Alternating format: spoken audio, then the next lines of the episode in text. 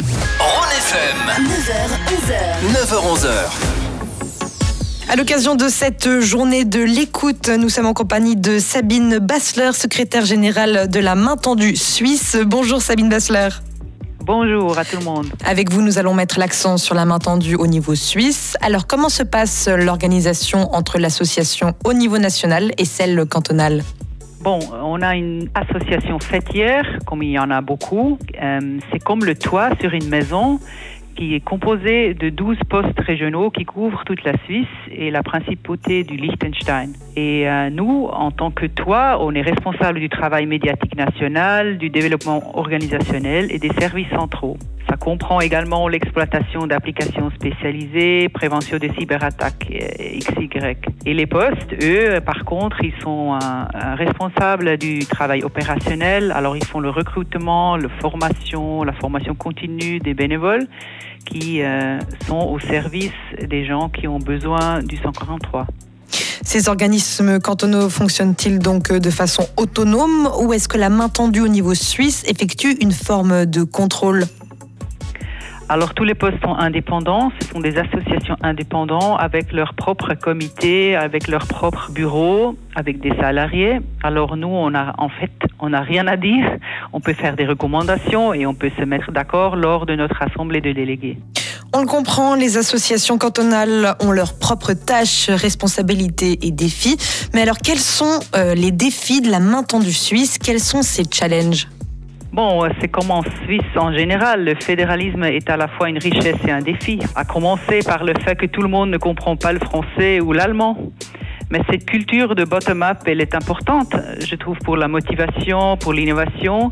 Parfois, elle est difficile à gérer si l'on veut se présenter comme une seule organisation. C'est ainsi que nous sommes généralement perçus. Alors, il faut gérer euh, ces défis. Vous évoquiez euh, hors antenne un, défi aussi pour la main tendue, que ce soit au niveau suisse ou au niveau euh, des organismes cantonaux, c'est le fait de pouvoir toucher un, public plus large.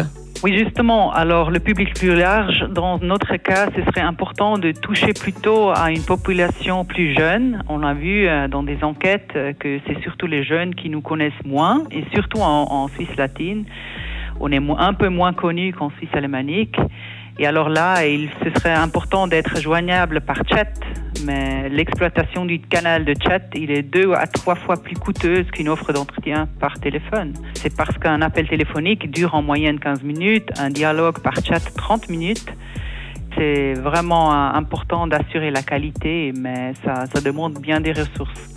Ce chat existe donc déjà, mais il demande des ressources pour fonctionner et vivre sur le long terme. La main tendue, que ce soit au niveau suisse ou cantonal, a donc besoin de fonds pour vivre. Oui, justement.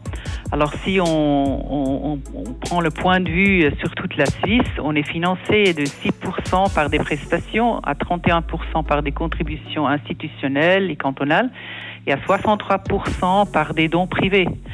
Alors, mais il faut trouver ces financements. Il faut aussi savoir que nous, on a un numéro d'appel d'urgence reconnu par la Confédération, mais nous ne recevons aucun soutien de sa part. Alors, les années de la pandémie ont été une exception. Parfois, c'est difficile de trouver les moyens financiers.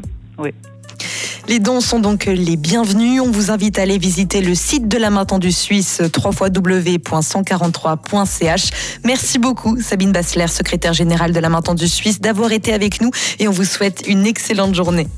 Merci à vous et une très bonne journée et n'oubliez pas d'être à l'écoute de l'autre.